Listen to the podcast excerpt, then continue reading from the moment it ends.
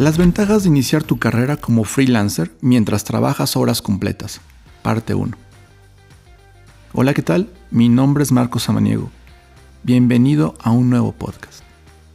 Iniciar un negocio no es tarea sencilla, requiere tiempo e inversión.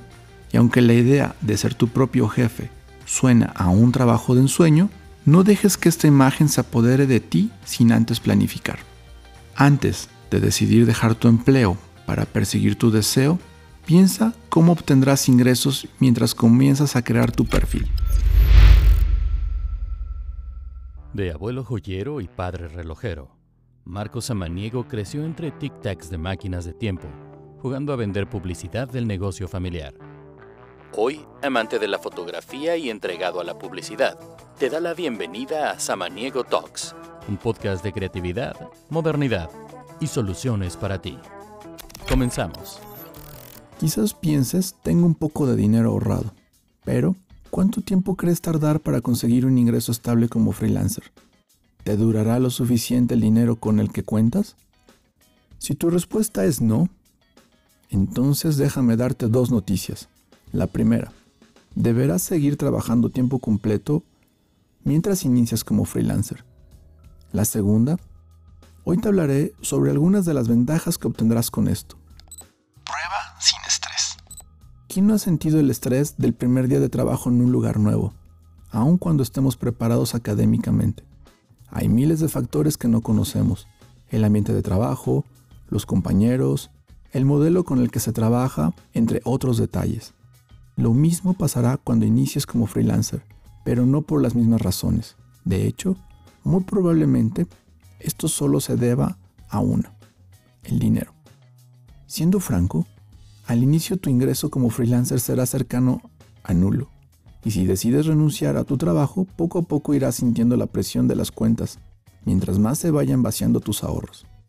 No queremos que llegues a sacar tres meses de tarjeta de crédito y quedes endeudado. Si mantienes tu puesto laboral, este escenario nunca se presentará y podrás seguir trabajando sin problemas le darás tiempo a tu marca que crezca sin necesidad de tronarte los dedos cada que te lleguen los recibos. Lo de siempre y algo más. Esto tiene que ver con el punto anterior. Ya establecimos que si mantienes tu trabajo mientras inicias como freelancer, no deberás estresarte por dinero.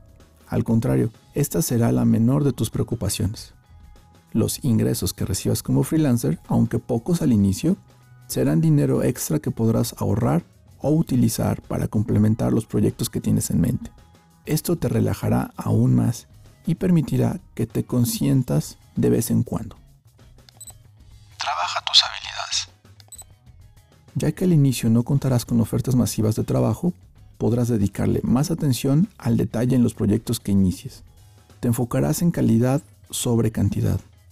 Esto definitivamente te ayudará a pulir tus habilidades Imagina que los primeros trabajos son como ejercicios. Estos te permitirán encontrar qué es lo que más te gusta dentro de tu campo mientras perfeccionas tu técnica. Entiende los precios sin riesgo. La mayoría de los freelancers novatos creen que la mejor manera de iniciar es cobrando una tarifa baja. La cosa es que el mundo del freelancing no funciona así. Estar dentro del medio te permitirá atar cabos sueltos en lo que respecta a tus precios. Asimismo, este periodo te preparará para planear qué precios deberás manejar una vez que comiences a ser freelancer de tiempo completo, para que te sea posible subsistir sin problema cada mes. ¿No te parece que trabajar mientras eres freelancer es una gran opción? ¿Acaso no estás convencido ya? ¿No?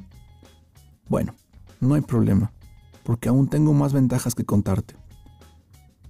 Pronto estarás escuchando de mí.